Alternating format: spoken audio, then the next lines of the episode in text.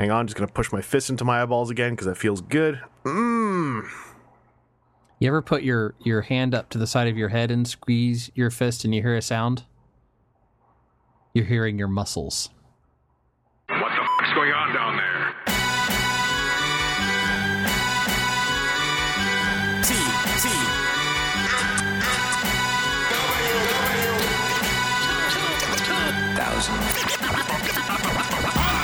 Welcome to episode 498 of WTF at TFW. Uh, I'm Chris. I'm Vangelis. I'm joined by Aaron, also known as Aaron. Mm-hmm. And uh, he has his internet back, so uh, everyone, you know, give him a hand. Yeah, I I just internet disappeared for Sunday and half the day today. It's back, Yay! maybe. Uh, never without internet, except for when hurricanes take it away, is uh, TJ. Now, I have Comcast, so that is very untrue. Yeah, you're right. I should say uh, whenever hurricanes or Comcast take it away. And by take it away, I mean exist, I guess. One day we'll get you away from Comcast, you know, when, once more people lay down lines. Uh, Where's my Google Fiber? yeah, where's where's the uh, where's the Florida Fibe? Like there, I did your branding for you. It alliterates. It's perfect. Florida Fibe, 2018. Let's do it. Um, what we're going to do today is talk about some Transformers because that's what we usually do, and we have stuff to talk about and some listener questions to go through. So uh, we're going to kick off with a little bit of news that I think we've already talked about halfways, just in assumptions and in uh, in stuff we'd heard. But uh, was a front page article about uh, how Takara Tomy is is likely to continue uh, the Legends line as a Takara Tomy Mall exclusive. Uh, and I think the important thing to think about there is that they, they've already done that a few times, what with Takara Tomy Mall exclusives that have come out.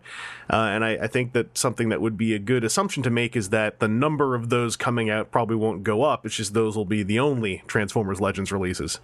Uh, so it's not going to be, I, I don't think it would be like we're getting a repaint of every Power of the Primes toy as a mall exclusive with more paint. I think it's going to be they'll do you know six to eight mall exclusive releases they'll probably pull from power of the primes but don't assume every single toy is going to get new paint would be what i would recommend.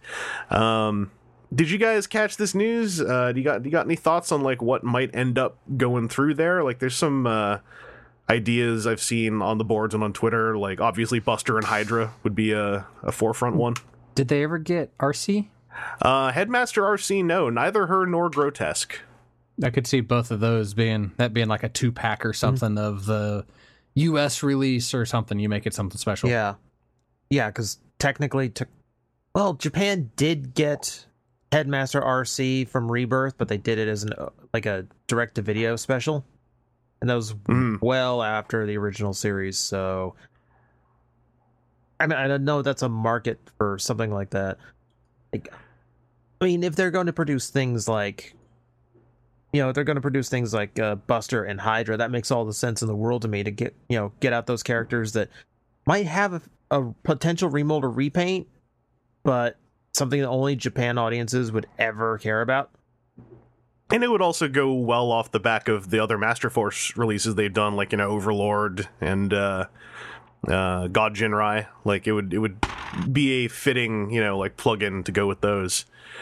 I, I almost wonder if they are if they were to have RC and Grotesque released over there, do you think they might just do them as straight up USA edition, like in the boxes that you know we got them in, since those those were fancy packagings that were already made up?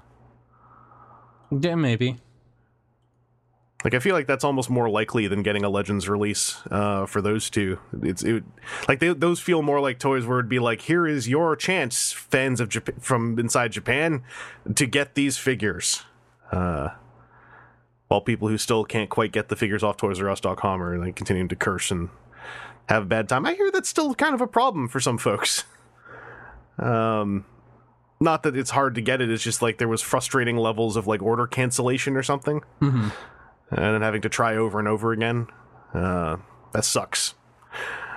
But uh, yeah, uh, it's it does seem like you know for sure the uh, the weird little era we had for the last few years of like every toy potentially getting a more expensive but fancier repaint in Japan. Uh, for now, is going to be on a hiatus.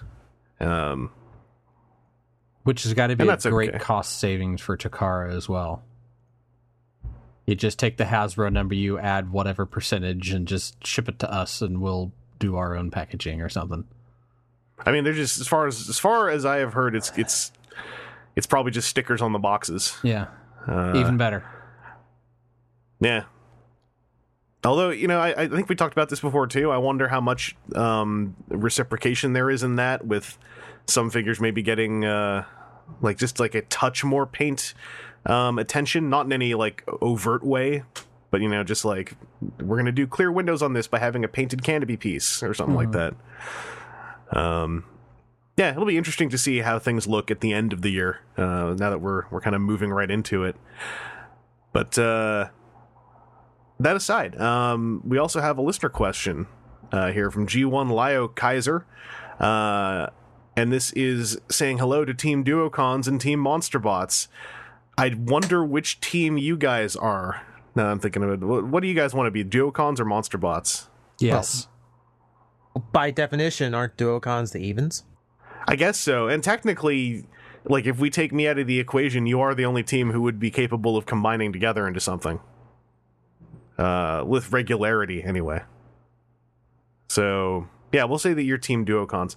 Uh, G1 Lyokais are back again. I would like to wish you all a happy 2018 and a happy year for Transformers. In the recent Generations lines, we have seen the return of Combiners and Combiner Wars, Headmasters and Titans return, Power Masters and Pretenders and Power of the Primes. What other gimmicks would you like to see make a comeback? Also, what new gimmicks would you like to see for future Transformers toys?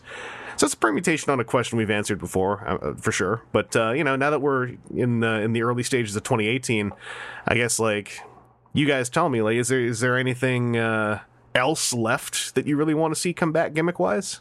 Man, what I mean, so from G1, what's left? Action Masters and Micro Masters? Um, I mean, Micromasters And Micro Masters are kind of mini not- cons. Not Yeah. not much of a gimmick. They're tiny. Yeah. they're That's the small. gimmick. It's it's called a Legends price point now, I guess.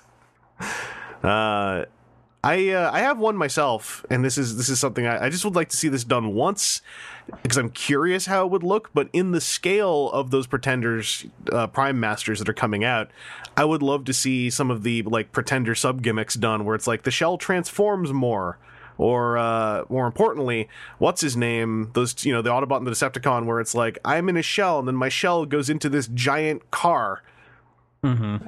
Uh, I want to see one of those for Prime Masters, where it's like a little a little tank that you then put a Prime Master shell into, um, or you know, as an experimentation, what if they did a Prime Master scaled shell, but they had a little transforming figure that goes in, who instead of turning into a block, turns into like a little simple jet or something. Um, I'm kind of focused on the Pretender side right now because it's the freshest thing. So I guess for me, it's it's Pretender sub gimmicks is what I'd like to see attempted. Uh, I would have said duocons, but pfft, you know, Yeah. now they've done it, and apparently quite well. What else is left? Color change gimmicks, where you squirt water on things. Yeah. That's weird plastics. Um, and that wasn't really a line. That was like th- four things. What about ripcord gimmicks, where you like pull a zippiter ripcord through something and it spins? Eh, Uh, I'm not saying these are great. I'm just trying to think of ones that I've seen. you could have the old like. Well, then you get into like the old Predator gimmicks where you hook a little figure to a big figure, changes the picture inside this telescope they hooked onto it. Yeah. Yeah, only now it's like QR codes and overlays with like an ARG or something, like a augmented reality thing you look at through your phone. Um, you know what? What about okay? This isn't past gimmicks. This is new gimmicks. What about the thing we've talked about before? RFID chips in Transformers That could or be RFID technology. Yeah. Yeah, for something new. Like, what if they did, say, a Titan Masters thing where you have a headmaster who has an RFID powered LED where when you plug in the head, it then receives power from, you know, wirelessly from a, uh the, the body and the, the eyes light up. I would have fun with leader class toys that could identify their troops and command them when they know they're close by. That that technology is sort of out there in some of the the thicker gimmick lines like um isn't that part of allspark power or whatever like the allspark power is like here's a brick full of sound clips put it in a toy and it'll activate certain sound clips And I'm kind of Uh, thinking like maybe a combination. I've not jumped into buying that. Yeah. Yeah.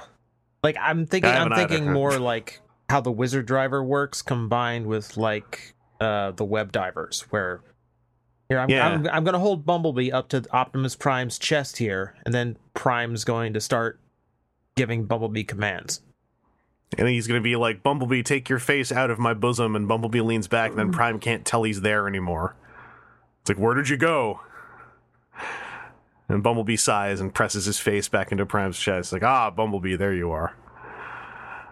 Uh, RFID, I think, would be the thing that would excite me the most, as far as Hmm. like like I, I think that would have a lot technology. of potential. Yeah. Um, even if it ends up like I'm sure that would involve having to uh, simplify the toys involved. But I also feel like, given you know another thing we're going to talk about in a bit, like that might that might be like one thing uh, that Transformers should at least give a. I I don't know if this is the right way to put it, but like I was going to say, give a better shot, or at least more of a, a, a frontal pushing shot.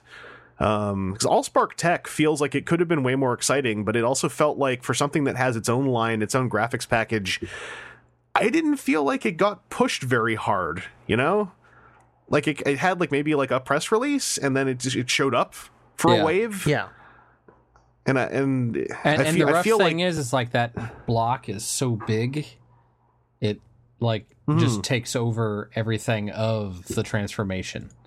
Like I've I've looked at some of the other things before, and now granted, for all the guts you want to put into it, it, it ain't going to be uh, petite, but it just seems like every single one of them ends up with like a chunky, chibi look that just doesn't seem like it's uh it's on the Yeah. theme, you know. and and also having like you know I've just been messing with DX Gashats from Kamen Rider Ex-Aid a whole lot, and what they those are doing those I mean those are literally just a chipboard and a speaker and some LEDs and a few like toggle switches. Uh, but like the piece full of electronics is so slim in a way, especially if you take the you know the the clear screen part off. It's like a it's like a, a little flat slab, and I'm like, what if this was like what if this had limbs and turned into a vehicle, and then you could jam it into you know a socket on a bigger transformer, and stuff would happen uh, with you know sounds coming out of it. Yeah, like yes, this would probably be like 30, 40 bucks for a m- small like something smaller than the deluxe but bigger than a legends but i don't know i'd be interested you know like like playing more with electronics like that and hopefully that would you know also be interesting to the kids and stuff Mhm. uh any other gimmicks you guys can think of that you want to see I mean, outside of G1, I'm a fan of gimmicks that have a mutual activation method but are character based rather than you know, they all uh they all have a removable head or things like that. You know, Hmm. things you know, I'm I'm a I'm a Cyber Key fan. yeah Like I think we're beyond I think we're beyond the days of deluxes and voyagers all have spring loaded activation gimmicks at this point.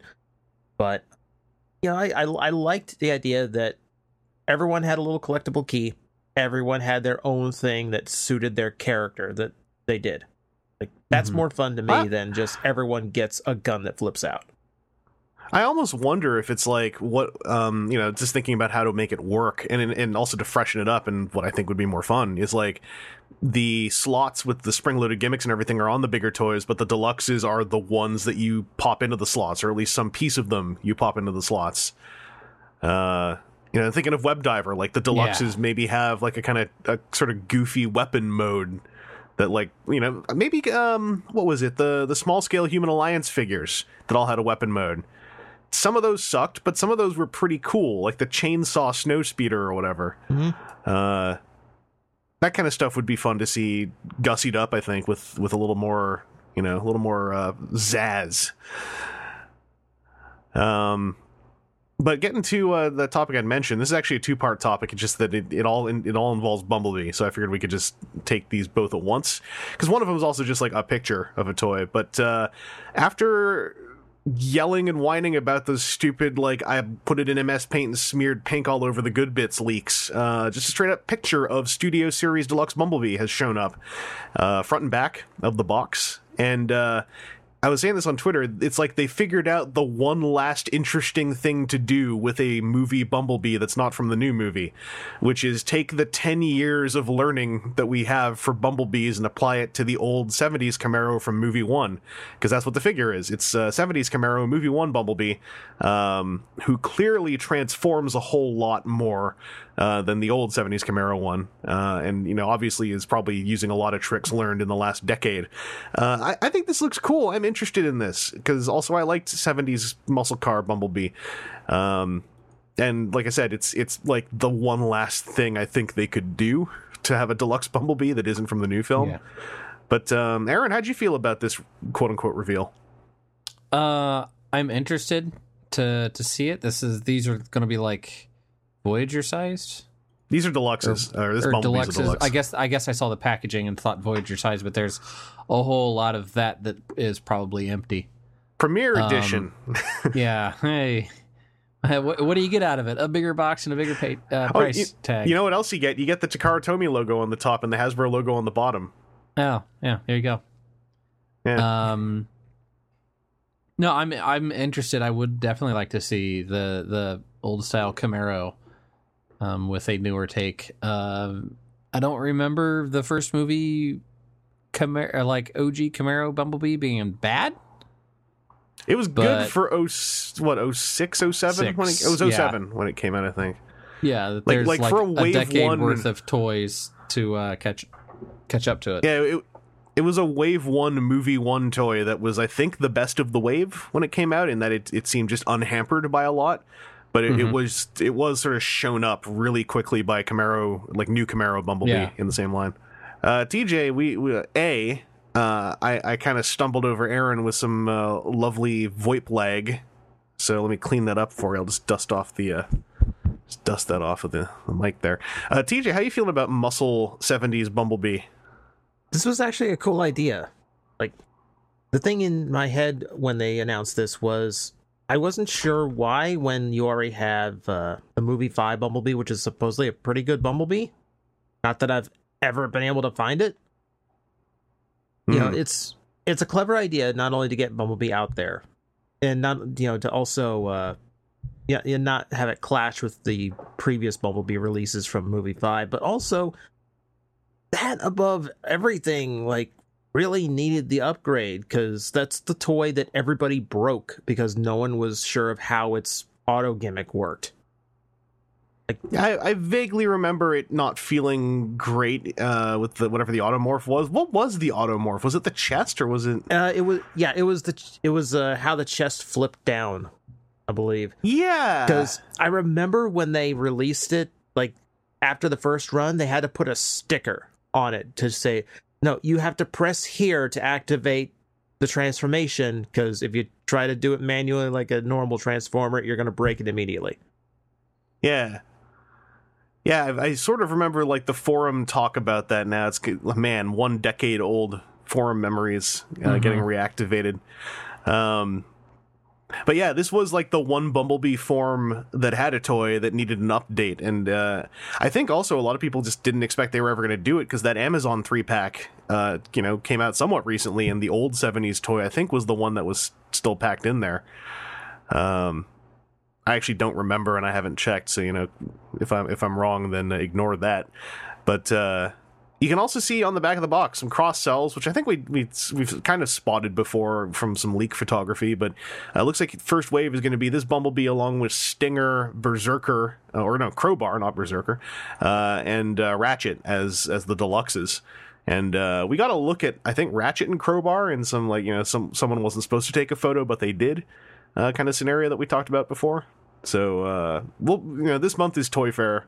We are probably going to know a whole lot about these. Um, I'll be surprised if we don't uh, by the end of Toy Fair.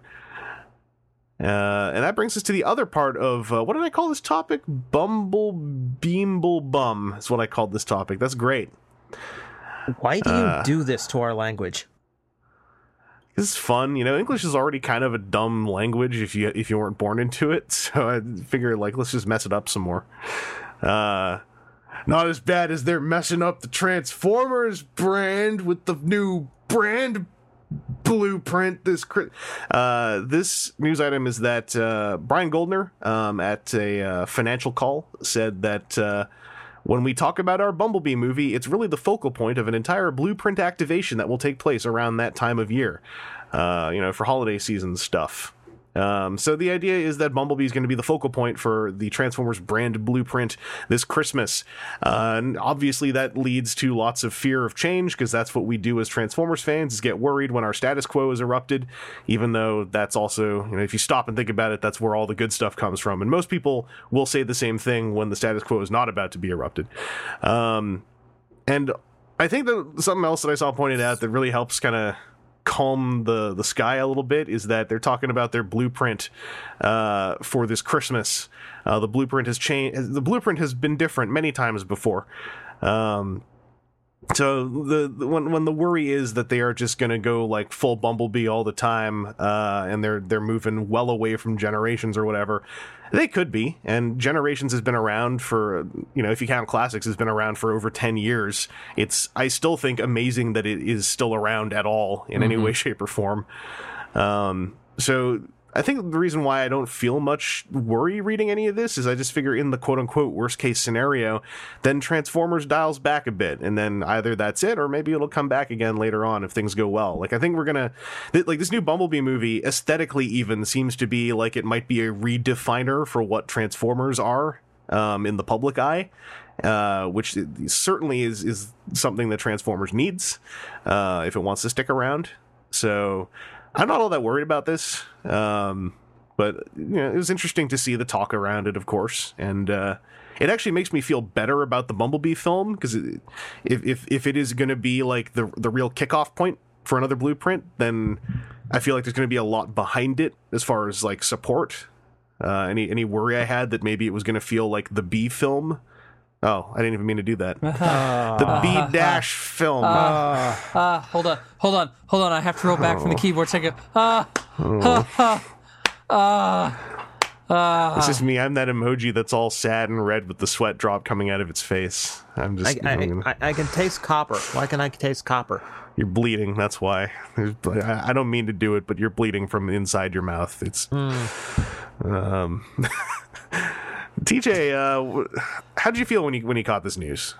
I don't think I had any kind of reaction. That just felt like, oh, okay, like it's it's a big Transformer movie. Like that seems like the obvious thing to do, and we're kind of we're kind of all done with robots in disguise. And so, like a Bumblebee centric movie feels like just the thing to kind of fill in that gap before Cyberverse starts being the big thing. Yeah, I forgot about that. Like we're, we also have an animation turnover happening, and we have the end of the Generations trilogy that's been pushing Generations along for the last few years. Uh, it's it's all all the end lines are lining up on the graph where it's time to you know start a new color bar, I guess. Uh, Generations lines typically go a little bit longer than a year, though, so I feel like it's still going to be kicking around. Well, I think like the, the tail end of a generations line is always this really weird kind of ghostly trickle where like it never it never really ends. It just kind of like it it very slowly on a curve just stops, and for some people it stops before the final wave comes out. Um, which I think is the only like full on legit worry to have here is like if there's really going to be a fresh push on everything, does that mean the last wave of Power of the Primes, whatever it, it may be, is that going to be a bummer to try to find without ordering online? Of course, then the answer is you can also just order it online. Um, hey, wait for what we got this week. oh, geez. Oh. Capitalism is su- succumbing, I should say, to capitalism aside, says the guy who's talking about his knockoff Megatrons. Uh, Aaron, how'd you feel about this news item? Um, the the biggest thing that surprised me out of all of that is when they said that uh, Star Wars generated a 1.27 billion dollar loss for Hasbro. Oh, yeah, yeah. Um, Just in But- time for that episode of Toys That Made Us talking about yeah. the. Uh, yeah. Yeah. uh, um, but no, I think a lot of it's probably stuff that we kind of already had uh, maybe a, a, a basic feel for anyway. Um, Mhm. Hey, toys sell a whole lot more at Christmas, and they're going to hit the things that are the big toy stuff around Christmas, and maybe the rest of the year is going to be light. And I can kind of understand that. Mhm. Um, but yeah, between that and uh, the evergreen stuff, it I I don't think that Transformers is going away. oh no, it's just it's going to Um, probably look different. Yeah, well, At the it end of the year. it it looks different every eighteen months. Yeah, it yeah. well, it'll look. I mean, for the that's the one thing I that mean, I think the the only constant is change. I I think the one thing that may have set some people's expectations in the short term a little askew is that for the first time, generations spent what would that be? Uh, you know, three cycles with very similar packaging and very similar visuals. Um, and I think that's where some of the worry comes from. Is also just folks who came on board as like hardcore, very engaged in the fandom fans in the last few years.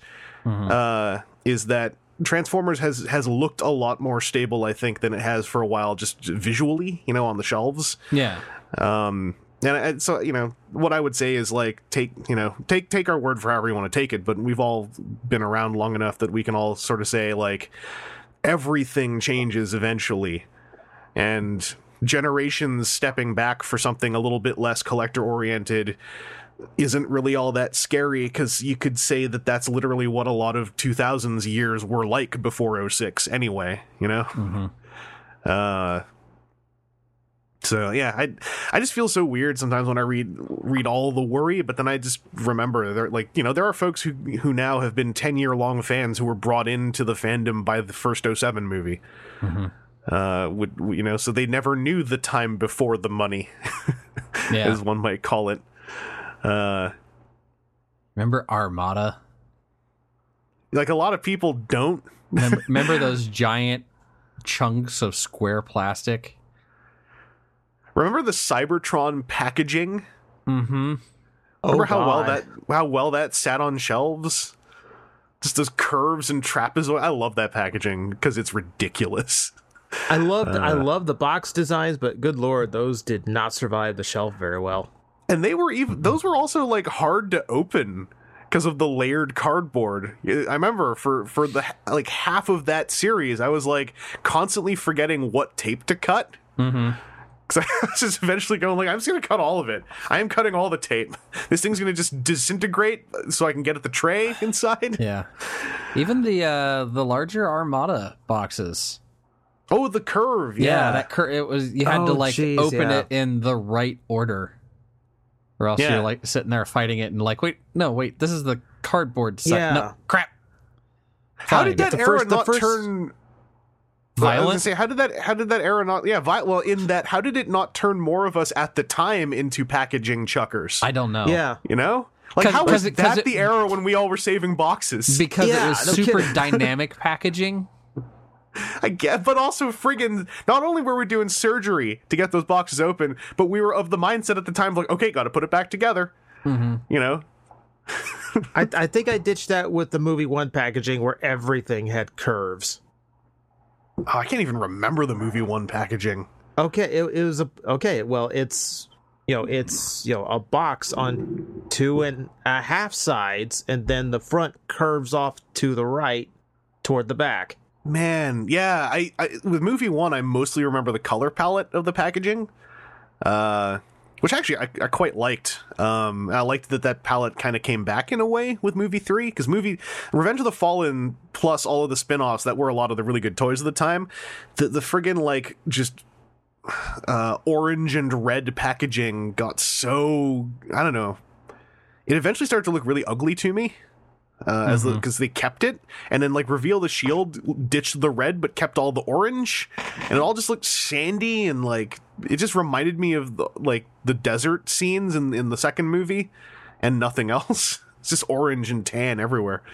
Uh but that nostalgia you know that is that is us saying don't worry about it you know Uh, worst case, Cyberverse becomes the focus. Transformers as a franchise just orients itself towards four to eight year olds.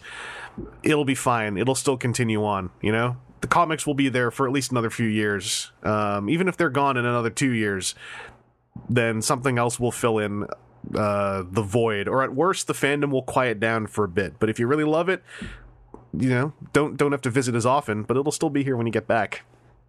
It's just nothing. I don't. I just don't think there's anything to worry about. Uh, also, leaving out the part where it's like, you know, if you really want high end toys and there's just not enough for you, there's an entire unofficial market you could look at. Uh, even if the unofficial market closes up in the next year, there are what nearly 10 years of product from that market that you could go back and look at. Uh, you know, it's not some of some of it is certainly isn't the best, but a lot of the stuff that wasn't the best is also now on clearance everywhere as people are trying to clear out warehouses. So there are so many things to do, uh, even if all the new stuff stops for a while. Like, uh, and you know, it's if the new stuff stops, also a lot of your friends in the fandom are still going to be your friends in the fandom, or at least they'll still be your friends. So the sky ain't ever going to fall because at the end of the day, it's also just media, you know. uh, and you'll find something to fill that gap if you really feel like something's missing. Um. Anyway, that said, look forward to Toy Fair 2018 coverage coming up uh, in the next few weeks. Um, that's actually really close, isn't it? We're already at December 12, or uh, it's not December 12, it's February 12. I saw the 12, and my mouth just started going. Um, but we'll have we'll have some Toy Fair stuff to talk about very soon. Uh, right now, we have another listener question to talk about. Uh, this one, uh, Aaron, would you like to read this one from Omega Supreme Dash One? Not Omega Supreme Dash Zero. No, we don't talk about that one. Okay. Uh, salutations and good vibes, BTU podcastians and bots. Recently, I went back and started collecting a line that I regretted missing out on the first go Beast Machines Dinobots. As a whole, it's an all star trip of that era's menagerie of dinosaur demolition artists, especially the North American debut, I believe, of many Japanese original molds Hardhead, Guiledart, Saberback, Archadis, and Magmatron. In particular, I wanted to discuss what I consider a figure to be committing to the bit, Magmatron. For those not familiar with him, he's a trio of terrors who combine as a chimera like Magmasaur and also the aforementioned robot. My question to you is what figures can you think of that you always had an interest in, but when you got it in hand personally, it felt like its execution falls short of the concept? Magmatron tries to do a lot, almost too much for its engineering. Alternatively, a figure that perhaps made you wish you had kept an interest or desire compared to your final in hand experience. Personally, Magmatron made me enjoy the simpler design of T Rex or uh, Beast Wars Megatron even more. P.S. If anyone in the listenership owns a Rapticon or anyone that does would be willing to part with it for a reasonable price, please hit Omega Supreme 1 up via PMs. He's the last member of his Beast Machines Dinobot crew, and some secondary market prices for him are just obscene. You see, here's the problem.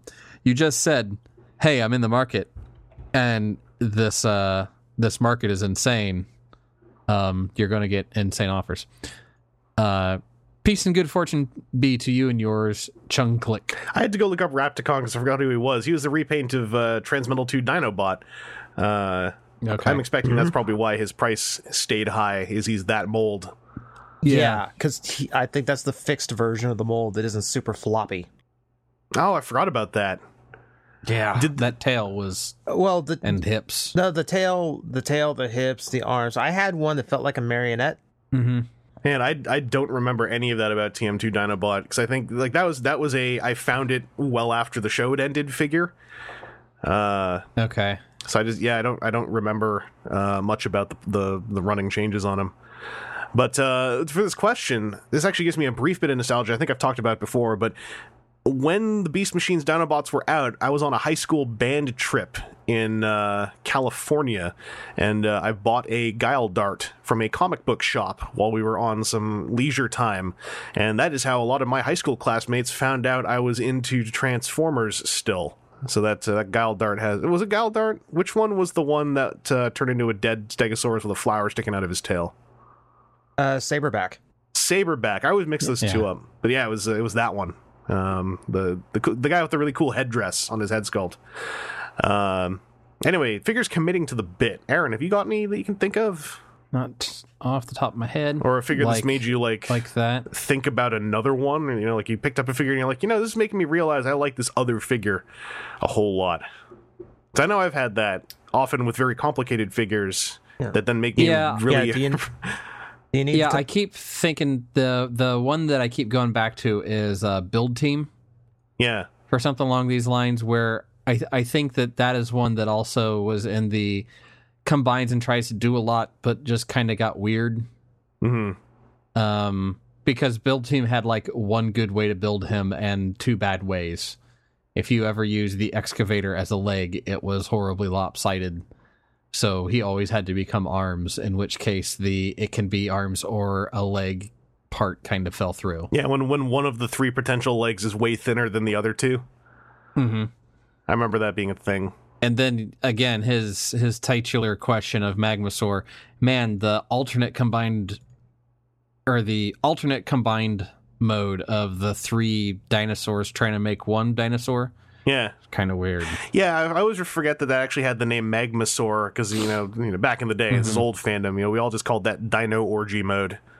Uh, that was all the dinosaurs kind of dino centipeding together. Uh, you know what? We didn't have th- that that centipede thing as a cultural reference back then, so that's how we can update it. It's the dinosaur centipede. Uh, TJ, have you got an answer to this question? Uh, if I can think of a more recent one, uh, Legends Godbomber. Yeah. Oh, yeah. You're right. Yeah. inexplicably though because like for me okay here's the thing about god bomber it's like yeah he's trying to do so much so much more for his own engineering but then i'm like he was at like a friggin custom price point Yeah, i'm still annoyed by that figure like there's it's like he had limitations in a custom price point and it's just like and he looked like a passion project that got stopped before pass number three of three and yeah. It felt like he was. Tr- it felt like he was trying so hard to just be the G1 toy all over again that it forgot we can update this and probably improve this. It, it also So- felt it felt almost like someone like burst into the room and stopped the project as well. Yeah. like someone freaking caught on. Like the door gets kicked in, and like I don't know, like like Shogo Hasui is like, "Hey, I thought I told it." you to." I thought I told you to give up on this stupid pipe dream of yours. Oh, you already have a great prototype. All right, you know what? Just release it. All right, and we're putting your name on it. Wait, wait, wait, wait. We haven't even figured out where the wings are going to go, and the ankles don't work. And Five millimeter pegs. That's my solution. All right, there's my there's my input.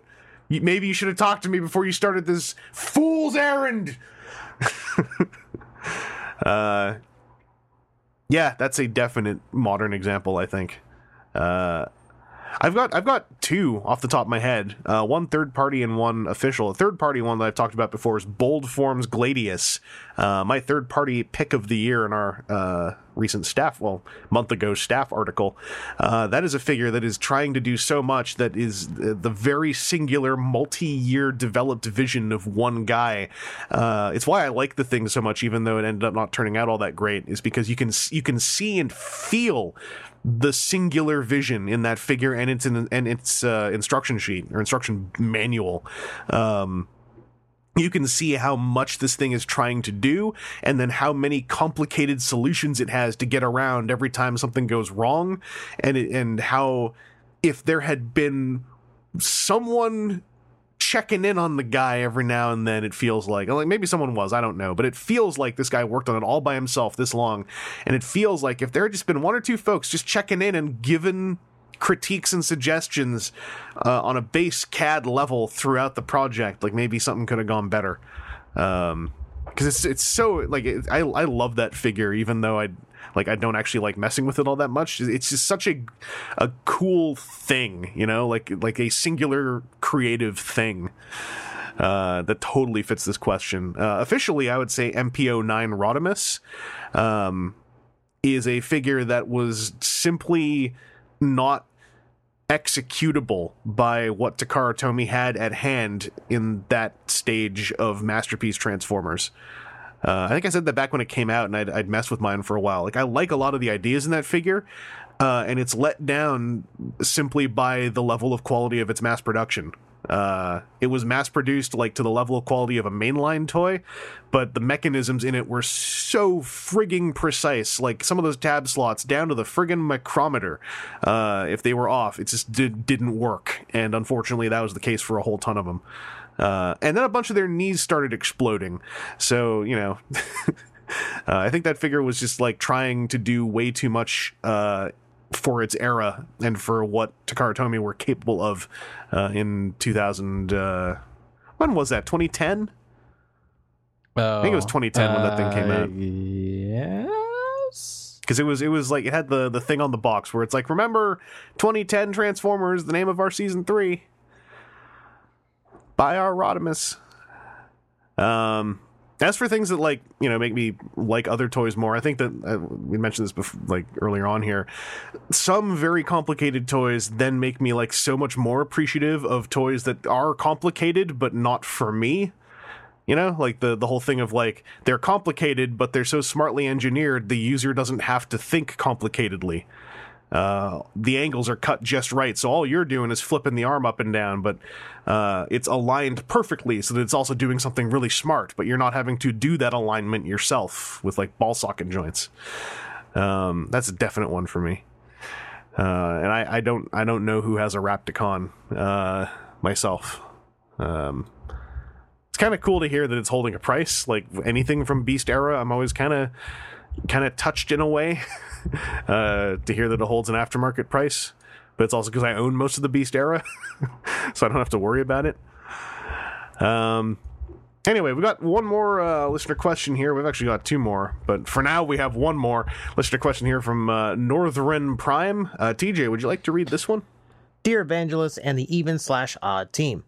I was wondering what remold slash redeco you guys have been surprised has TAC has not done yet, whether it be in the mainline or masterpiece. Thanks for taking the time to answer my question and click. On a side note related to the question, would you have any interest in a Mafex Kylo Ren? I would not have any interest in a Mafex Kylo Ren because every time I've handled a Mafex toy, I get really bummed out, and I need to stop taking chances on Mafex and just leave Medicom alone. Uh, that's just my opinion, though. um, as for the actual question, uh, you know what? Hey, it's, it's sort of timely. Friggin' they never made Kup out of that Orion Pax toy, and it sounds like they even had a head ready to go on the sprue, uh, going by that recent front page thing. So now I'm just like double bummed out that they actually they were thinking the right thing, and uh, it never got executed on. Anyway, Aaron, is there any uh anyone that any re whatever that you're surprised hasn't happened? Oh man, um, there's probably a few. Uh, the Takara Tomy Mall, uh, for from our first story talking about um making Six Night Mm-hmm. or whatever. That's one I'm kind of surprised took as long as it has. Um, I'm just trying to go through recent stuff. I'm surprised that some of the like weird alternate colors um, legends have never really happened, or like the chromed out or G2'd colors. Oh yeah, I'm I'm kind of. It seems like the whole G two thing, at, like after Combiner Wars, it seems like they really just dropped that. Like I'm guessing that stuff didn't do nearly well enough to justify doing more. Yeah, it's the like the. I think that they kind of overplayed it on uh on the whole box sets for the combiners where I think if they had maybe slipped others in um like as one-offs it might have I don't know. been a little bit differently or I think the, I think the box sets were the only way for those to move like at all with like like in single? If they were on Well, if they were on shelves single what it would just be like who's like- this? well, yeah, but I'm saying like you could do like instead of the the Voyager Prime that we got for uh Combiner Wars. Or not uh Combiner Wars. Um well, I'm tired. Um how for, dare you Yeah. For the Titans Return. What if that was instead some like funk one of the different like funky prime colors? Oh, okay you mean like yeah because I was gonna I was gonna say if you meant parting out the the G2 box sets into the Combiner No. Wars waves. I was like, what are you talk, talking no, about? I'm dude? I'm saying you do something like that. Yeah, yeah. I think the fact that they didn't, you know, for the entirety of Titan's Return speaks a lot. Yeah. Um, I'm just bummed out that Defensor never got his box set to finish off the four. That was uh, that's a sore point for me. Makes me glower a whole lot. Uh, at uh, who was it? It oddly makes me glower at Liokaiser, even though it looks like Liokaiser turned out pretty neat for a box set. hmm Uh, it's the last one actually I still haven't picked up because every time it's on sale I don't have the cash for it. so one of these days, there's still a bunch floating out there. Um, but yeah, the G2 thing I, I I really wish had panned out better. I just had a comment on YouTube. Someone was like, "Still holding out hope that maybe someday they'll do a G2 color Devastator," and I was like, "I hear you. They're never gonna anytime soon, but I hear you." Yeah. they had their chance at they had their chance at, at SDCC and they they they did the wrong thing. uh DJ, is there any remold or redeco you're surprised you haven't seen yet? Well, I think there's the go-to answer I always give, which is the uh, Generations Perceptor as Reflector, since that is Mhm. another one where we know the head was made, Mhm. never really happened. Except now I can update that and say the Titans Return Perceptor as well. Because if you're stuck on the name Reflector, I think that works make you know works better for a, for a microscope than a truck, for instance. Yeah.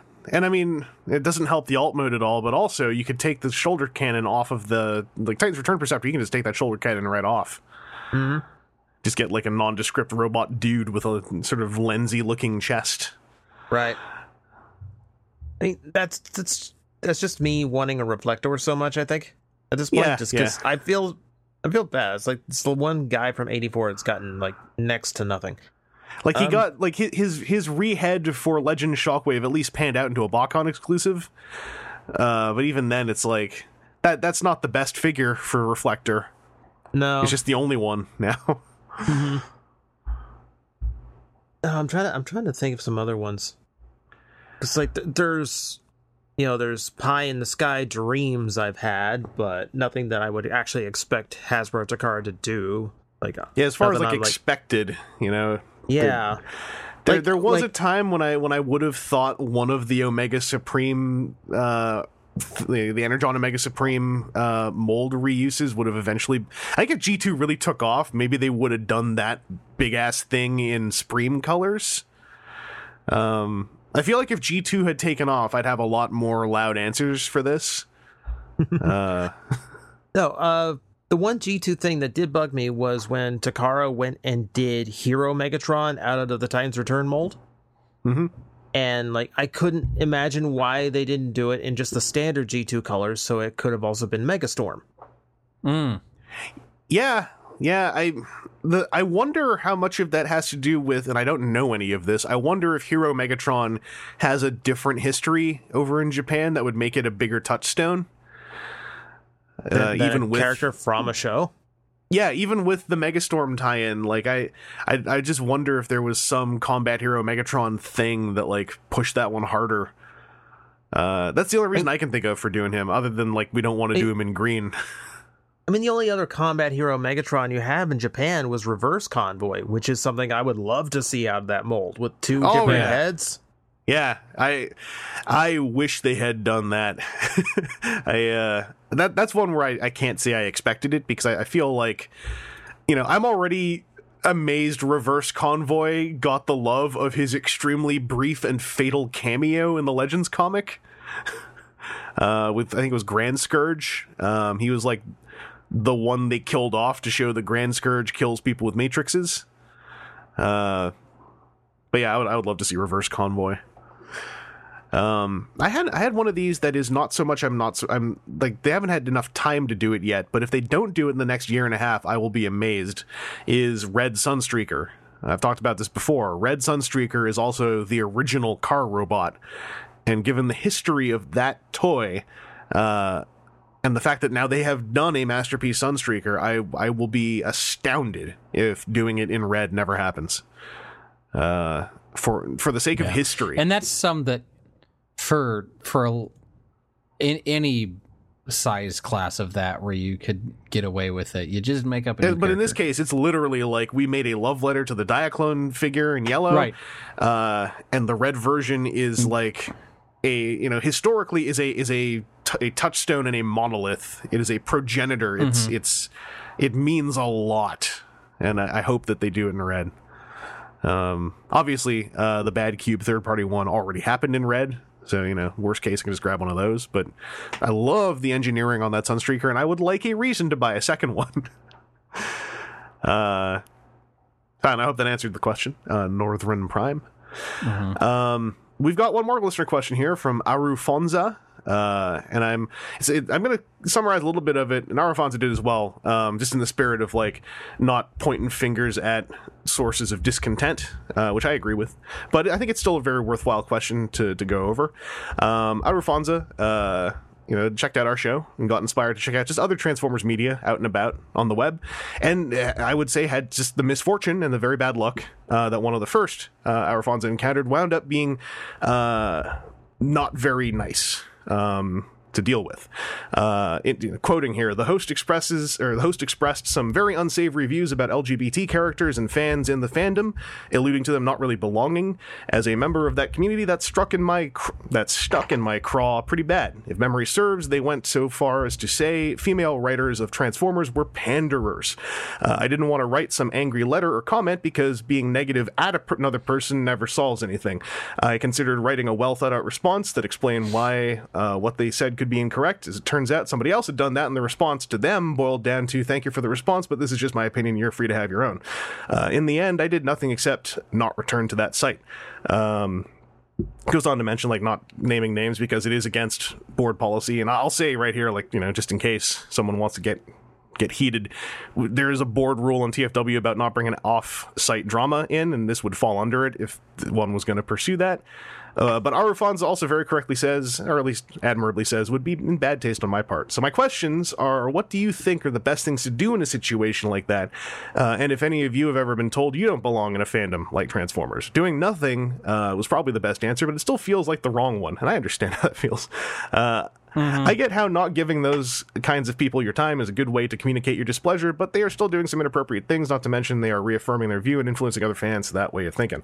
Uh, I'd love to hear the thoughts of some veterans of the fandom and look forward to many more great episodes of WTF in the future. Thank you for your time and keep up the great work. Clink. Uh, and I, I would say that, like, in in the end of the day, like just to quickly answer the part about like using the platform and etc.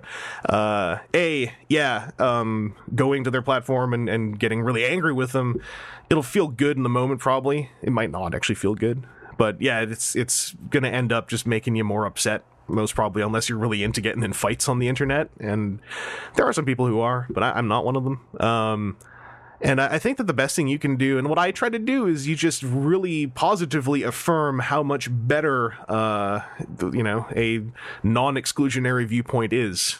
Um, because I, I I have personally like in the last couple of years I've come to see a critique of writing that involves the word pandering. Like that kind of sets off an alarm bell in my head of like this is probably an opinion I do not agree with on a very core level.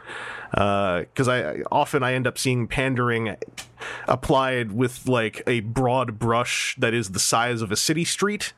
Uh, usually at something that you know in that context is like a marble rolling down the city street you know it's like the moment the moment uh representation has been seen. Ah pandering! And it's like yeah sure.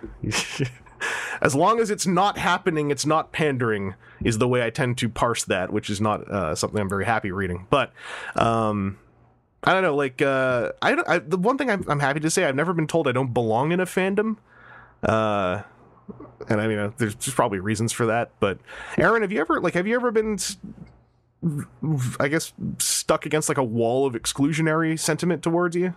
I can't say I have off the top of my head. Because it's I know I, I don't know if it's ever been direct. I know that there have been cases and other things where like what I would have perceived could have been friend groups just kind of blocked me out. Yeah, I was gonna say we we had.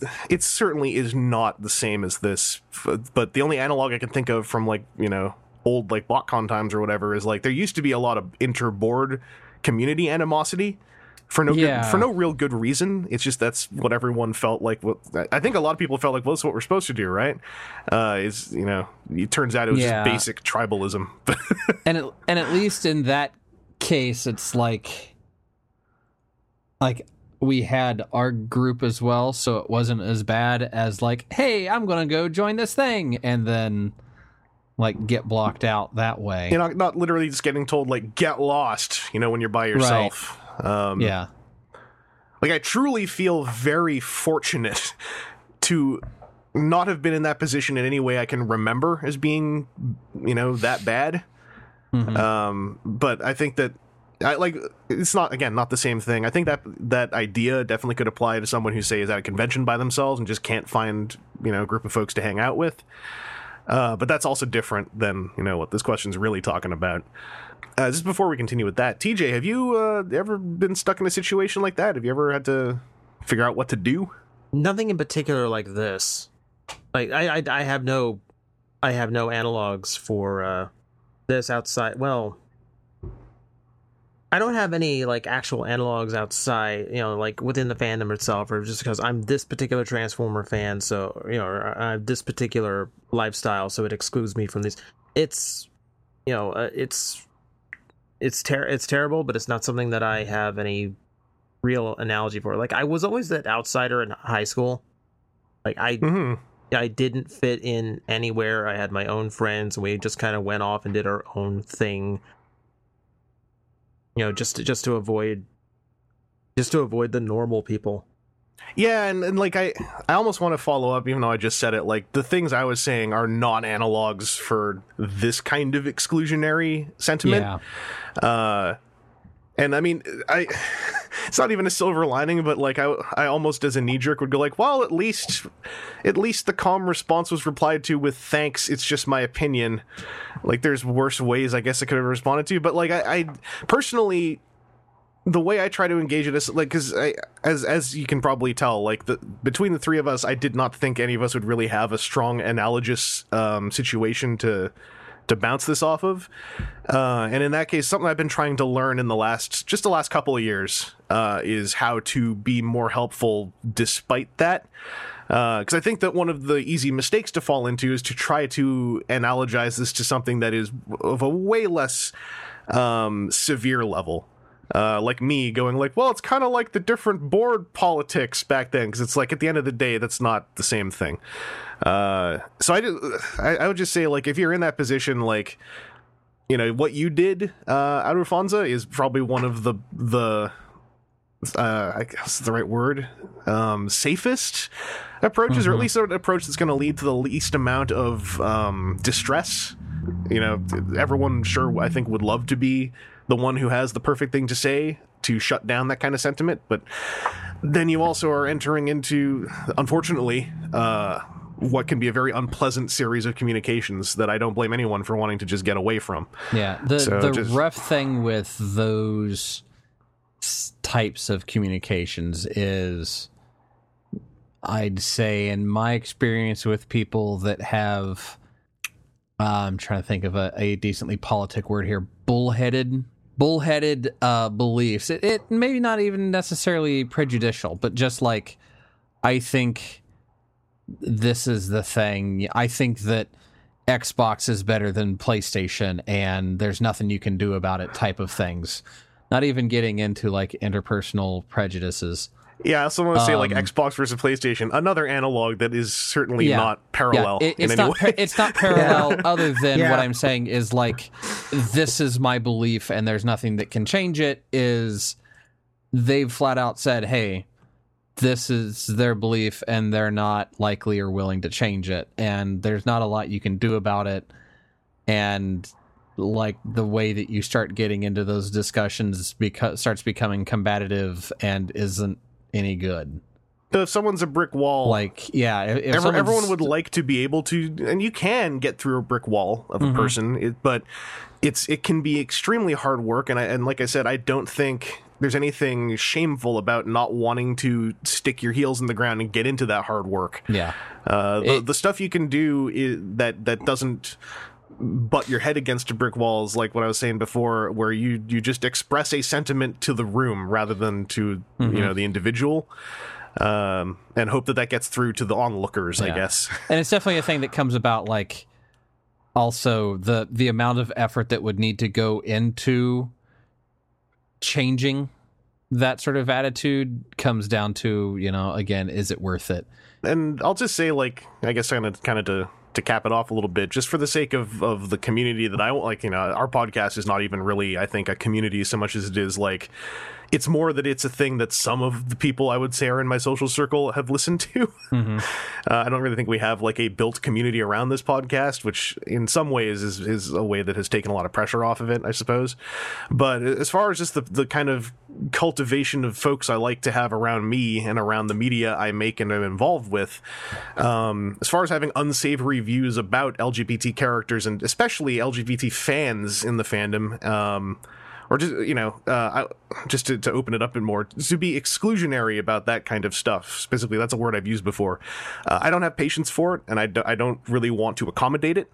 Um, I, I don't think it has any place really in 2018, and I've I have never heard a defensible reason behind it that has not been rooted deeply in uh, ignorance and in uh, a misfortunate upbringing. So there there is no place for it as far as I'm concerned. Um, uh, like I said, I I've, I consider myself quite fortunate to have not had that kind of personality get very close to me in my life. Um, and so you know i i have a very non-combative approach to this because i guess I've, i rarely have ended up in the unfortunate position of having to like really have it out with someone who i otherwise thought was like a really close friend and i i would also say that if you have a really close friend who has like very unsavory views about like on that level of exclusionary thought uh it is not a bad thing to decide maybe i can't be friends with that person anymore. There is there eventually there are levels of things that will put a, a divide between two folks who otherwise got along and that's you know a lot a lot of people like to say ah you shouldn't let stuff like that split apart friendship as though friendship is like this this mysterious binding force that is greater than the sum of yourself. But it's like it isn't. It's it's social stuff. It's the way that personalities bounce off of each other. So anyway i hope that helped in some way. Uh, I, I got this question and i felt very uh, just kind of sad that someone had that kind of experience, especially bouncing off of listening to our podcast and wanting to go out into the, I guess, the wider fandom cloud. So, I, I, if anything, I'd also say, like, I hope that hasn't put you off exploring around the rest of the fandom. There's a lot of great stuff out there, and uh, a lot of the really great stuff out there. You also don't have to deal with uh, folks who are going to say the kind of stuff that I, I certainly would not want to have on this podcast. That does it for our listener questions. Ending on the heavy note. Uh, that brings us to also the heaviest part of the podcast because that's where all the coins went, is what we got this week. Uh, where we all drop our mad fat stacks of cash on all the tons of Transformers that one can find uh, for sale around this great continent. A- ain't I right, guys? Dead silence. I mean, if you if you want, Did you actually find anything this week? i i did you did? Okay, Aaron. Like, yeah it, it, it was back to talking about end of line stuff right Yeah. on the how in the last episode I was talking about, man, I think I'm just going to end up buying Titans Return Overlord online. Hey, guess what I did? Did you buy Titans Return Overlord online? I did. Oh dear. I did. Uh, and then, like shortly after that, I had a couple people, different people, message me. Hey, I heard you talking on the latest episode that you can't find Overlord. They're like everywhere here and on clearance. You want one? It's like, mm, uh, yeah, well. So yeah, If there's one thing I've learned, Aaron, it's when you say that you need something and you say it on the podcast, actually do give it. yeah, a little little, bit of time. Yeah. Well, you see, I also just got Jonesing because I knew that like I wouldn't have anything for this week, and it'd be really nice if I had something for this week. I'm gonna jump out there and buy something for this week, and then you know, it happened. Well, you finally you finally got Overlord. Yeah, and I like this version better than I liked Black Shadow. Yeah, I agree. Uh, not nothing against Black Shadow. It's just the Overlord. very Yeah. clearly wears that mold better, Yeah. and that's who it was supposed to be The- this whole time. the one thing that I kind of wish that it did the the the one thing that I think Black Shadow has over Overlord is the like jet land on top of tank part Yeah. that Overlord just doesn't have. I wish there was a way to like Well, you um, to class can. to, to combine the two. You can have it sit on top and kind of grab the top of it with the yeah, chest the, the chest plates are supposed to grab onto the tank, Sure, it does. but it like The- the so so- I, I hadn't I hadn't messed with Overlord for a while, and I finally opened up the Japanese one, and I and on that one I was like, hey, this isn't clipping together like I remember, it. and I popped Mm-hmm. out American Overlord, and I was like, this isn't clipping together like I remember it either, and I was like, oh wait, Yeah. I'm not thinking of this guy. Yeah. so that's that's the one uh, thing that Black Shadow had. If it just had the same clip, because the the tank half still has the tab. It'd be it'd just be nice if where there's like that indentation on Overlord, maybe it was the whole thing and could go click. click. hmm But no, beyond that, it's pretty much uh, it, it, pr- very similar. Um, also, very disappointed that like the chest wells couldn't be a little bit deeper in order to accommodate a uh, a headmaster or one of the uh, the primes from this line in it. And and let you close Yeah, it. and and let you way. close Yeah. it. it. It just gets so close that it's Yeah. like, man, did somebody like mess up a tolerance on this, and it's just a little bit outside a tolerance spec? No, okay. It's like I wish I could just peekaboo this face you- instead of having it like it's always going to be you be just there. took that ball and you're like, ooh, ah, no, no, Yeah. no, no, don't, don't, don't, don't. What, what, what, what, what, what? Dropped. Yeah.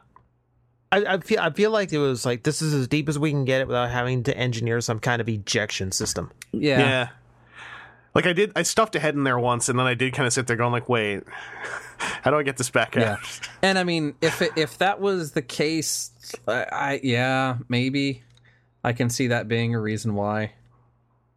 Mhm. Um, I, I just would really like to have heard some of the conversations behind the scenes about the American one, Mm-hmm. and like when they were like, "Wait, okay, we don't want to have things in here." Oh wait, these will fit Titan Masters. Oh wait, we can't get them to pop out. We'll just leave it alone. We'll just hope no one opens the chest. And it's like, I, w- I wish I could have heard the plans and like the workarounds and the eventual even then. I'm, I'm sitting here looking at it. There are gaps on either side that go into the chest, and it's all big empty. I wonder if you could have a mechanism where it's set up so that when you turn like the robot head 90 degrees, like the the main oh, it like it like that it would have Yeah, that it would them out. have some just like little arm that would push forward enough to either eject or or or loosen it out. Yeah. Yeah, I yeah. Oh man, now I'm just glowering at Overlord for not Yeah. being perfect. That and just like you know, hey, maybe if the chest panels that did things on the G1 toy or the the ab panels, if one of them had a feature as well, but that starts getting into Like really that's the beyond stuff. the scope of what a thirty or what a fifty dollar, forty to fifty dollar leader toy's supposed to do. That's where you look at the sculpt and you know that probably in some alpha stage those were all separate little pieces. Mm-hmm. And it's like, yeah, they probably you know in the CAD before they went to like full steel molds or whatever, they probably like sealed that up. They're like, no, look, we got to take we got to take ten dollars off of this toy. What do you got? We have these six tiny things that come out of the belly. Okay, okay, you know what? No one's gonna remember what those are except for the people who are gonna buy this anyway. So Yeah, fuse them. Uh, yeah, I like that Overlord a lot. Um, I also just lo- I love the ankle tilts in that Overlord. Like, like messing with the Japanese one again. Uh, ah, man. By the way, the Japanese one. Uh, so the the overall figure feels a little bit better tolerance wise than Okay. American Overlord. Just a little, you know, just overall like slightly better fit finish. But uh, I would say if you have American Overlord and you don't want to have double Overlords, um, just stick with the American one because the the Japanese well, one. not a, it's it's a thing now. You you put Yeah, one on top of the other, and you put the chest on it, and Oh no, it's not just that. It's it's the, it's the you part can where have you both heads in play, and yeah, it's the part where you have Overlord Giga and Overlord Mega, which I love. Uh, the only bummer is that means that poor poor little Dreadnought has nowhere to live anymore. he lives inside the jet cockpit. Uh, but yeah, there's no reason to like go out of your way to get the Japanese one unless you want any of its exclusive features. And even then, like aside from slightly better tolerances, and I, I mean slightly, like it's not going to blow you away, uh, dropping the full price. I mean, Mm-hmm. I, I, I mean, I mean, if you're if you're really desperate, I mean, you could you could get them both and just have one figure hanging out with all three heads plugged in at the same time. I, I've seen that done. I may have tried to do that myself, and then that's how I discovered that the flaps don't close. Uh, that bummed me out a whole lot because I was like, "Oh, this is gonna be so cool." Ah, well, grats, Aaron. You did have something on topic this week. Yeah, Uh, is that all that you had on that's topic? all. That's all for on topic for me. All right, uh, TJ. What about you? What did you manage to dig up uh, this week?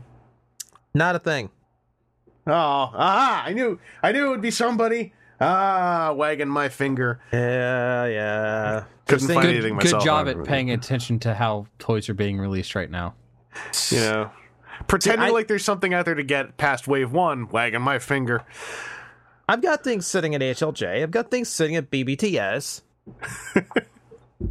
It's true. It's true. No, no, no, no, uh, no desire to actually get anything shipped in the last week, though.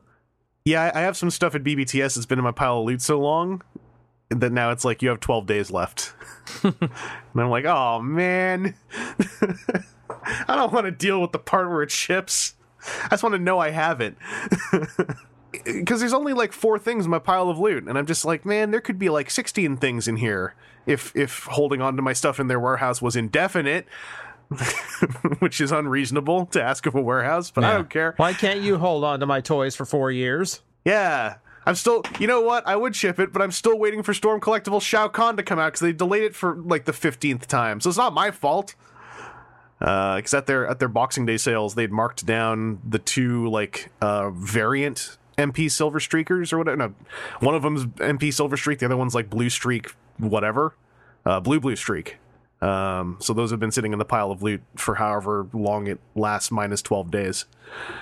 Uh, but yeah, I hear you. I hear you.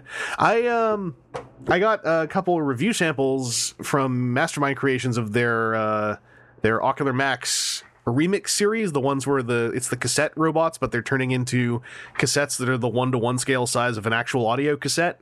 Okay. And so they uh, they recently released their Frenzy and Rumble, uh, Furor and Riot. And uh, you- have you guys seen anything about those? Nope. Because if not, I will send you to. Vaguely, I've heard a little bit. I'll send you to the thread because there's a thing about them which is awesome.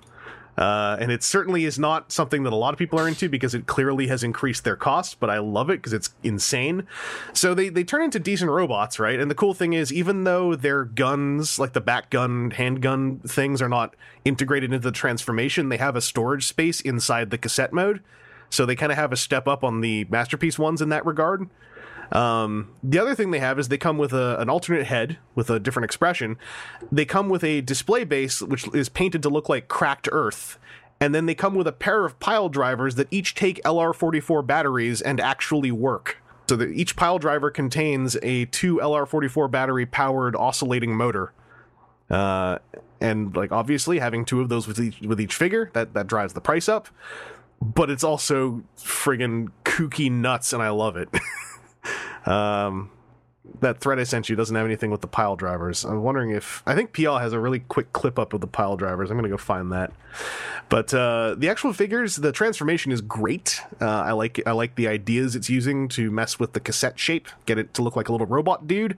Um, the only bummers about the figures is they don't have wrist swivels, and I feel like the room was there for them, but the room for them is just small enough. I could imagine that maybe it's too many micrometers thin, and a wrist swivel would be too fragile. Um, I bet with as small as that whole wrist assembly is, there probably be an issue of um, like retracting it if it was a little bit off of uh, true. Oh yeah, yeah. Like if it was not, you know, squared up with the hole, then there could be a problem. Yeah. Um, but uh, yeah, like you know, they are obviously like taller than the masterpiece figures. I think their robot modes are. I don't have them in robot mode anymore, but they were about four inches tall, so kind of like GI Joe sized. Uh, Okay. given that they're from the G1 cartoon, I'm sure there's a screen cap somewhere where they were that size. So you know, whatever. Uh, I found PL's Twitter video. I think of the oscillating motors. Yeah, I'd seen that. Uh, it's great. Like it, the other bummer is the shoulders are multiple joints, but one of them is a ball joint, and it's not very tight. And when you have a friggin' oscillating motor attached to it, it kind of makes the ball joint jiggle a little bit if it's not oriented the right way. Uh, and absolutely, like these guys are, are pretty pricey, and if they were like fifty bucks or under without the pile drivers, I'm sure they'd go over a lot better. But I don't know, the pile drivers are just like they're they're like they're like the uh, the eccentric chef's kiss. It's like you got you know what we're gonna frigging make working pile drivers come hell or high water, and we did it. And it's like all right, cool. That's insane. I like it. Um, they also even have a thing from the Masterpiece toys where you can put the guns inside the pile drivers to attach them to the back as a backpack of two pile drivers. It barely works. It doesn't even look very good. uh, I don't. I don't know really why. The- It seems like the effort spent to do that was not having to be very much. So I guess that's why. But you know, don't don't ever do that. Um, so I like them. They got ab crunches. Uh, they're not perfect, but they're they're fun, and the pile drivers are just goofy. Uh, and I have lots of LR44s because of Kamen Rider toys, so it was no problem for me to get them booted up. Uh, that's kind of my. I think that's my on topic. Uh, what I got this week. So we can uh, we can flit over to the off topic where I guess this is I should I forgot to do this at the top of the show, but one off topic thing I got was a a pretty great story. TJ, you told me that some nosy friend of yours narked our editor uh, over in Florida. Yeah, a friend a friend of mine met our editor Uh huh. in, in Ocala. I didn't know there's a place called Ocala, but I know that now. Mhm. Apparently, I, I already like. Apparently, I did know that's a place because apparently, I, I actively would know where this editor lives, according to one thing. Mm-hmm. Yeah, yeah. You send him a ton of stuff, right? Yeah. So, Aaron, you've told this story twice in the podcast, right? Mhm. About your doppelganger. Yeah. Apparently, he So moved to let's- Florida in order to uh, get away Well, no, from the this- embarrassment that was befell him here. Well, let's, let's set the scene briefly in case people haven't heard that and I don't know what episodes it's on. So, this is real quick. Oh, the, you were at the a short, Toys R short Us. version is I was at a Toys R Us and I saw somebody else awkwardly checking out uh, uh, toys. You know the way that you kind of do when you're a collector, and just like, uh, is he gonna look? Is he not? Is he gonna look? Is he not? And was like, oh, hey, you know, no, it's cool. I like Transformers too. Oh, okay. Would you go to any boards online? Yeah. You go to TFW 2005? Yeah. Hi, I'm Axsmith. And was like, oh, really? Okay. No, you're not. I am. You know, here's here's my driver's license that says what my name is and how it comes from that. He's like, oh, no, no, I meant, uh, are are are you Axsmith? Yeah. Uh, uh, I gotta go. Yeah, so that that's the weirdest. I think the weirdest part of the story is that this is actually like an a kind of event that we've all heard of before. Mm-hmm. Um, but yeah, TJ, apparently uh, your friend met the editor of the podcast, and I send him Kamen Rider toys as payment. Apparently. All right, well that explains where all my freaking Kamen Rider toys have been going. Uh, you know, I, I thought it was be weird. like a that- small blessing, though. Yeah, I mean, I, I I thought it was weird. I kept just zoning out for the last ten years and like boxing them up and just shipping them to some place called Ocala, Florida. Um, but yeah, no, that we I'm the editor of the podcast. I and also I don't understand why anyone would want to take credit for the slipshod, often late editing that this podcast has happening.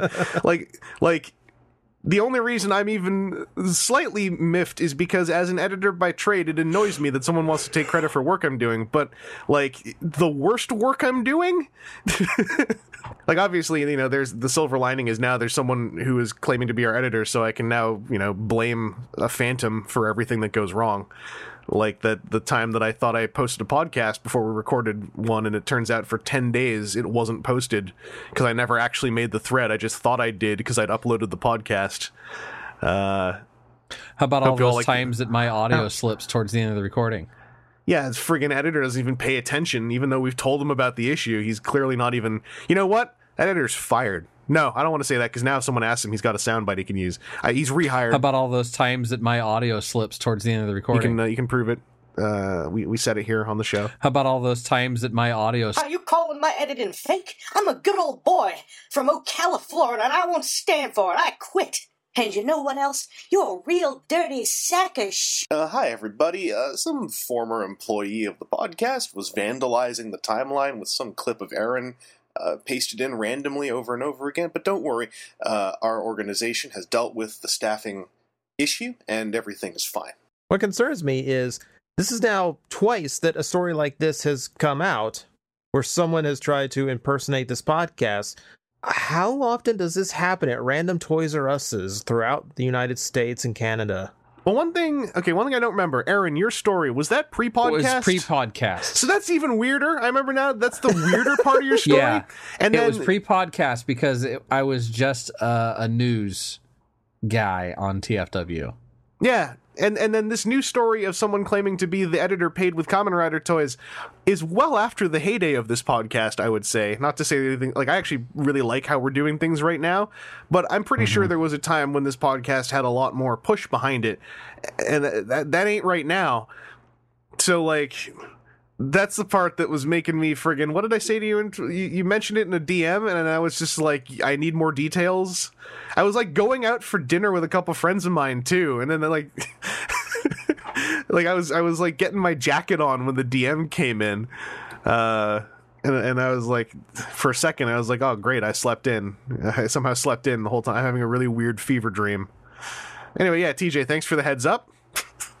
for now our 2nd Uh-huh. doppelganger story. I mean, technically our Yeah. first one that's, that's oriented around the podcast.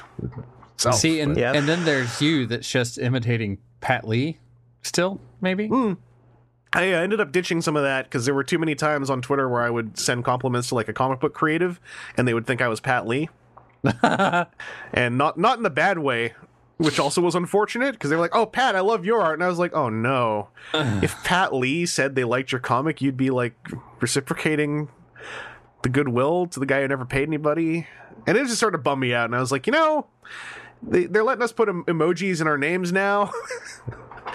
I'm gonna change my whole thing. You know, I'm gonna ditch the Pat Lee. The Pat, I, I have decided the name of Pat Lee. Uh, you know, everyone knows I'm him, so I don't need to advertise it anymore. I'm I'm quite happy with my current Twitter name. Hashtag emoji text hashtag emoji two faces of the masquerade thing from the stage. C space H space R space I space S space hashtag emoji hashtag text ho hashtag emoji hashtag at hashtag emoji new uh, meat emoji flesh money emoji knife money emoji help me help me help. Um, that's that's my Twitter name now and, and for the foreseeable future. Uh, it communicates my brand so, quite clearly. So easy to remember. Yeah. Uh, I, I've never met anyone who wasn't able to tell me that they knew that that was my Twitter name when I told them it. Yeah, and I and the upside, I absolutely know when one of your posts comes up. Yeah. Uh, Uh, like it's very easy to find when I'm scrolling through. It's yeah, like, wow, that's like 12 minutes of schizophrenia. That must be Chris. Yeah. I, that's the reason I held on to it because everyone was doing that, right? When they dropped emojis in. But I figured, you know what? If I stay the course and everyone eventually backs off of this lousy idiot idea, uh, then then everyone will know my posts.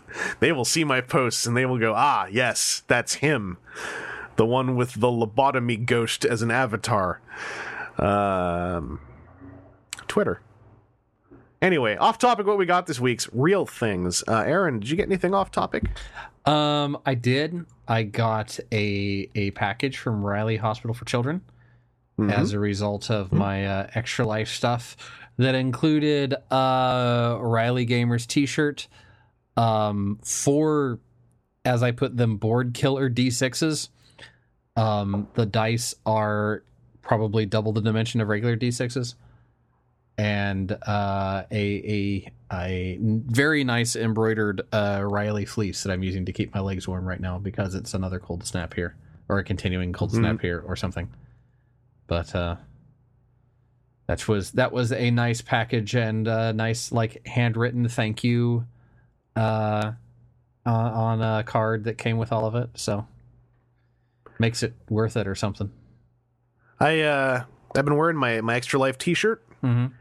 And I got I got one problem with it. You know, you know, T-shirts have tags, right? Mm-hmm. Whoever they got their T-shirts done with, the tag feels like it's made of friggin' eight and a half by eleven weighted paper. Yeah, that's uh, a, very- a, couple of those tags. I have uh, gone through the effort of um, just like get a pair of scissors and just like trim it all the way out. Yeah, I gotta trim the tag off my extra life shirt because it the way that it scratches the back of my neck, I keep thinking like there's a, a bug on the back of my neck, Uh, or the sound it makes is so loud. I keep thinking like there's actually like a note stuck in the back of my scarf or something. Uh, yeah, tags are friggin' weird. Um, are th- are they illegal to cut, or is that a myth? The whole thing, like, don't cut tags on your couches. no, the, so the the whole thing with the couches or pillows or whatever is there is there is information on that tag that you as the consumer are supposed to have. Once you have purchased it, you can cut that tag off. It's not like there's going to be some police coming knocking on your door to see if your mattress still has its tag on it. But were it sold without the mattress, then the original retailer could get in trouble. Ah, because when I was like eight or nine, I once ripped the tag off of the inside of a sofa, and then I got really worried that someone was going to find out and I was going to go to jail. So I like taped it back on and put pillows on top of it and never told anybody Okay. until now. I'll have to to let your mom know No- the no. years of shame you've been No. dealing with. I think that pillow's that whole sofa's gone now. That's I think that's the sofa I used to build a fortress out of because it was just the right size. Where if you took all the pillows off and then put them back on at an angle, uh, you'd have like a little like fort-sized enclosure underneath them. And I used to watch. I used to watch my my bootleg videos because we bootlegged a lot of videos back then because we had two VHSs, and I didn't know that was illegal until I was like in high school. Um, and so I used to watch a lot of my cartoons like from inside my little fort. Uh, Okay. it was it was fun times. Anyway, that's a tangent. Uh, anything else off topic on your end, Aaron? Um, trying to think what else. Uh, Alfie got me a couple of Splatoon blind boxes that are like displays of the the splat guns, and those are kind of neat. It's like eight pieces all together between like two for the gun and then a bunch of stuff for the stands. Oh yeah, I've seen Um, those. Yeah, They make ones with I the was I was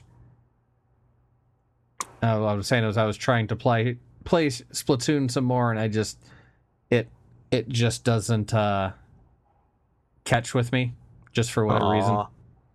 But Let's go, eh, go to Twitter. Aaron hates. yeah, no, Splatoon. that's cool. I don't I don't hate Splatoon. I could I could see how people could have Aaron fun with hates it. the It's just developers. He hates the Take it- fans.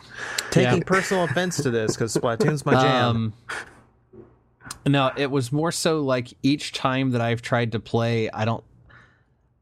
It's like okay, I you're supposed to. It's it's whoever gets everything painted more, and so it's not necessarily a, a shooter, and that you're shooting other people, and then it seems like uh, I don't know. Somehow I die very rapidly every time when I'm like, no, I was just like at the backside of the base trying to paint the stuff that ain't painted because that helps, right? You, you got to get right. shot less. I think is is one Yeah. of the one of the parts of that. I haven't played Splatoon. I just you know I've read a lot of FAQs. Uh, frequently asked questions is what that stands for. Um, and uh, I think getting shot is probably part of the problem. Yeah, but it, it was just it, it is fr- something that I frequently bounced off of. I tried to come back a couple times and just been like, yeah, whatever. Oh, um, oh boy. Whew. It's not my jam. Well, TJ, if you can keep it together, um, what, what were you saying they make those Splatoon things with? no, I'm sorry, I don't know this man anymore. Uh, we- have an onlooker for this podcast. It's okay. It happens. Um, TJ, anything off topic on your end? Uh, not especially just things I have yet to bring up from prior hauls and such. Um, recently got the Nendoroid Mega Man X. I didn't. Oh, you Which- know what? I did know they made a Nendo of them. I just they keep blurring together for me. Those Nendos. Yeah, like it's a lot of anime girls, a lot of uh, popular anime, and then every now and then they do like video game characters too. Yeah. and Mega Mega Man is the nice ones for them because all the others, the aesthetic is to have like really like tiny body, tiny feet, so they all need the display stands, except the Mega Man ones.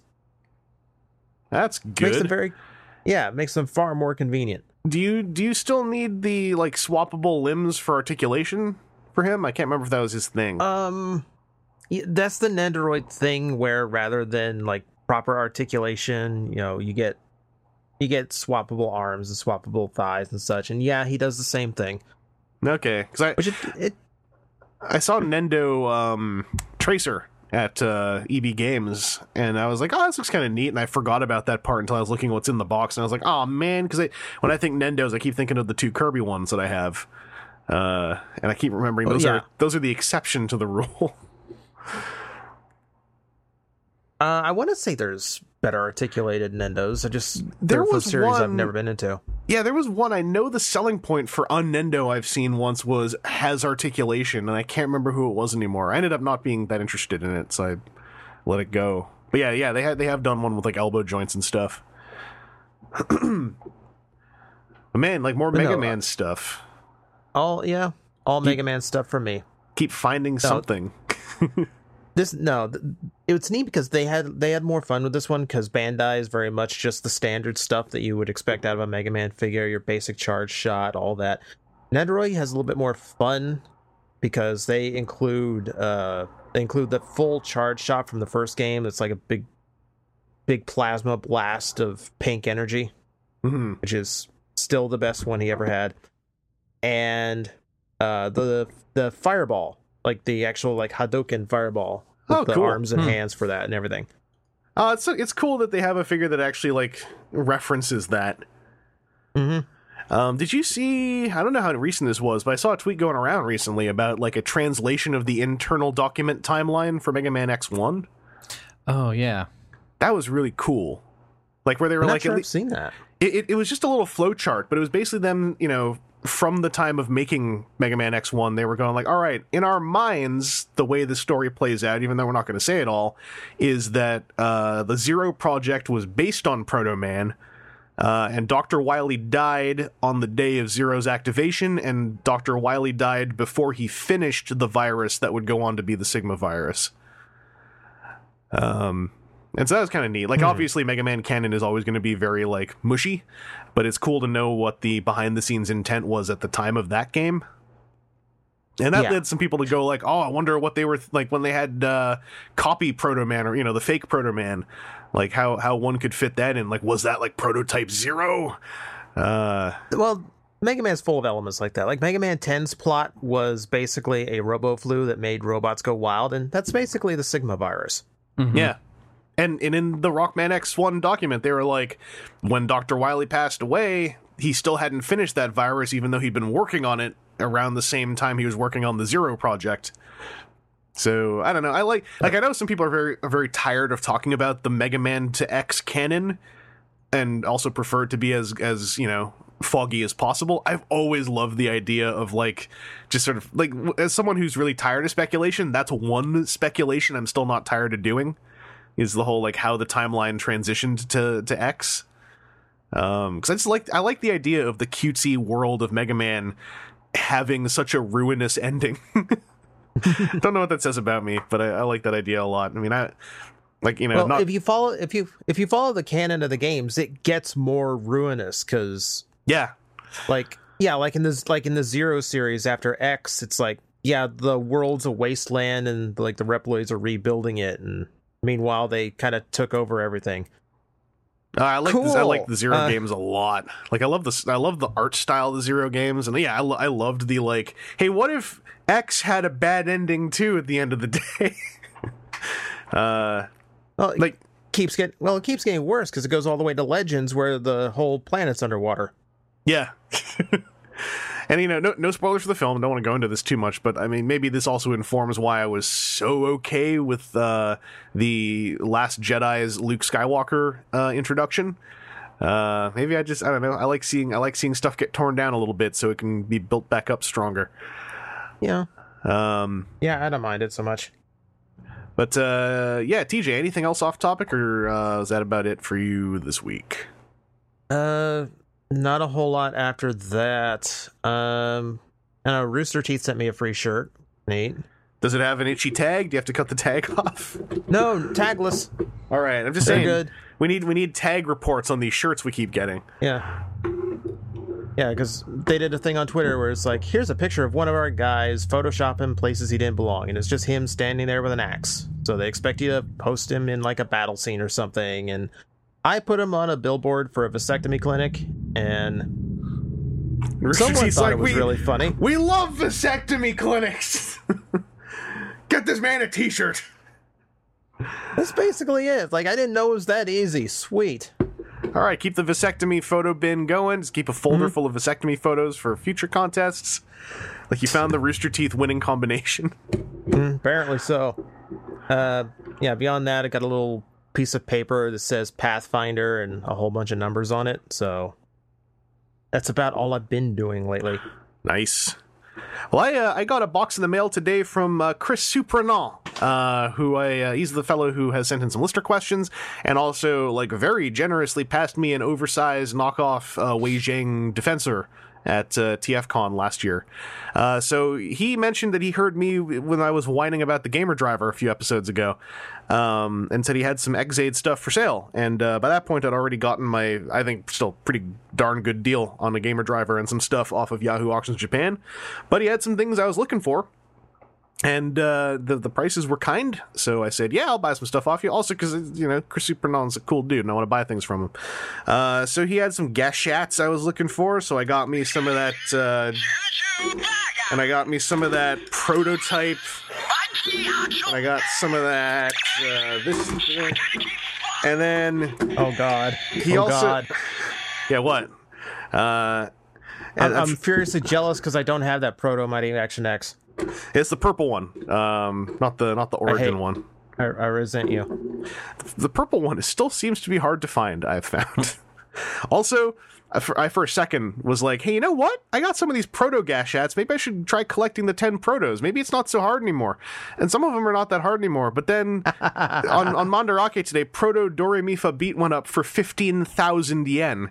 So you know, and proto Bakusou bike never goes below six thousand yen and has two sticker options so you know what whatever. I'm going to back away from that before this becomes a thing. But uh, the last thing that he had for sale that i bought off of him was uh, this gashat which people like. People like that one a whole lot. And then uh, it came with this this big thingy uh, which is pretty cool. And then the the cool part about this is that he slipped a little freebie inside the Bugvisor. And this is where i got scared. So he sent this before I tweeted about how I was like, hey, I'm talking about Shodo and Soto toys. And I was like, anyone got a Shodo Gel Shocker Goon? Because I only got one and I'd like to have, you know, two or three. Uh, and then he was like, hey, just uh, just hold on a second. I was like, what? And so I got the box. Inside the Gashat chasm in the Bugvisor is a Shodo Gel Shocker Combat Man. Which, which you know, it's, it's the thing I was like, man, I really want to get another one of those. The thing is, I don't know how he possibly could have known I was looking for one unless I've whined about it on here before. So Chris Supranant is is one of them uh, psycher psychics uh, who can read Mayans apparently, and that, you know that's cool. But like, also like, holy crap. Unless I missed something in the timeline of how things went, and that's totally possible. Uh, he happened to, as a cool thing to do, throw in as a stowaway freebie precisely the Shodo figure I was in the market to try to find a second one of. Uh, so Chris Supernon is basically like a winner. Um, he also threw in a couple Craybots because, like, how do you ship things without Craybots getting into the packaging? Of course. So one of them is uh, pea green, like pea soup green, like the pale green, but with detail lines. So I don't know that. I think this might be one of the original four, or at least from when they were still doing detail lines. He's not painted in any other like, colors. Yeah, I remember like a sea green one from the originals. I can't remember if that's it. I think the originals had dual tone colors though, and this one, this one, Not even though he's oh really okay, Like the clear and the black and the, the translucence and the glow in the darks didn't. oh yeah, yeah, but I mean like like from those original two pack boxed ones, I think they were all Right. two tone. This one is monochrome sea green or um, pea green, but uh, with panel lining, and then the other one is from uh, Shock Force, so metallic purple, uh, which always looks great. So Chris Supernon is uh, is lovely. Uh, thank you very much uh, for doing the kind business. He's gonna have a bunch of uh, Ex-Aid stuff go up on eBay, and uh, I'm gonna retweet that link when it goes out. Okay, you know what, eBay cops, I can I can retweet what I like. Someone's Um, really excited to go to eBay right now. But he's gonna. He, he mentioned to me he's gonna have some stuff up on eBay, and he was, and uh, I was like, "Yo, dude, give me a link and I'll retweet it." So if you're in the market for some of them gashats or what, what have you, uh, Chris Supernon's gonna have some up, and I can confirm that when you buy things off him, he sends them to you. Um. So yeah, uh, the the gashat thing became a thing. It turns out, all entirely because the thing I bought for a Soto figure had a gashat in the box as well. That's my life. Uh, I don't mind it. The friggin' the Bugvisor is cool, man. Oh yeah. Like it's almost kind of sucks that Dangerous Zombie made it so rare. Cuz like it, it's it's a cool toy and it's all like metallic purple. And I think it's nicer than the Bugvisor Zwei as far as like what it can do. Oh, it's versatile as hell. Yeah, it's well, it's got the cool thing where the Space Invader music turns on, then you put it on your arm, and then it goes like infraction, and you sound all all badass. Uh, at least you feel badass. I probably don't sound badass, but it makes me feel like a big person for at least a moment. Anyway, that's all I got off topic this week. Uh, so I think that does it for this podcast. Uh, thank you all for listening. Uh, does anyone remember when Toy Fair is? Because I forgot. I saw Hasbro tweeting, asking for people to share hype. Um, but that was about it. I think is it this next weekend or the weekend after? I think it's the weekend after next on the twenty fourth. Weekend after next, I think. Yeah. Okay. Oh, that's eerie. That's gonna time real close to episode five hundred. 500. Yeah. Friggin' Wow. You know what? We don't get to do anything special for 500 because we have to friggin' deal with Toy Fair. Uh, What what if what if hold on, what if as a gift to ourselves for episode 500 we pretend like Toy Fair doesn't exist. But it's not like a bad thing. It's just it's just a whole lot of stuff. When that weekend comes around, we're gonna be so ready to talk about Toy Fair. What's going on down there? I'm sure. I can't even remember whose week that is anymore. That's your week. That is your weekend. Mm-hmm. Well, we'll figure it out. But thank you for staying tuned. Uh, we'll talk to you later. And uh, until then, please stay safe, stay happy as you can. Uh, and if you know it, um, I don't know how to end this one.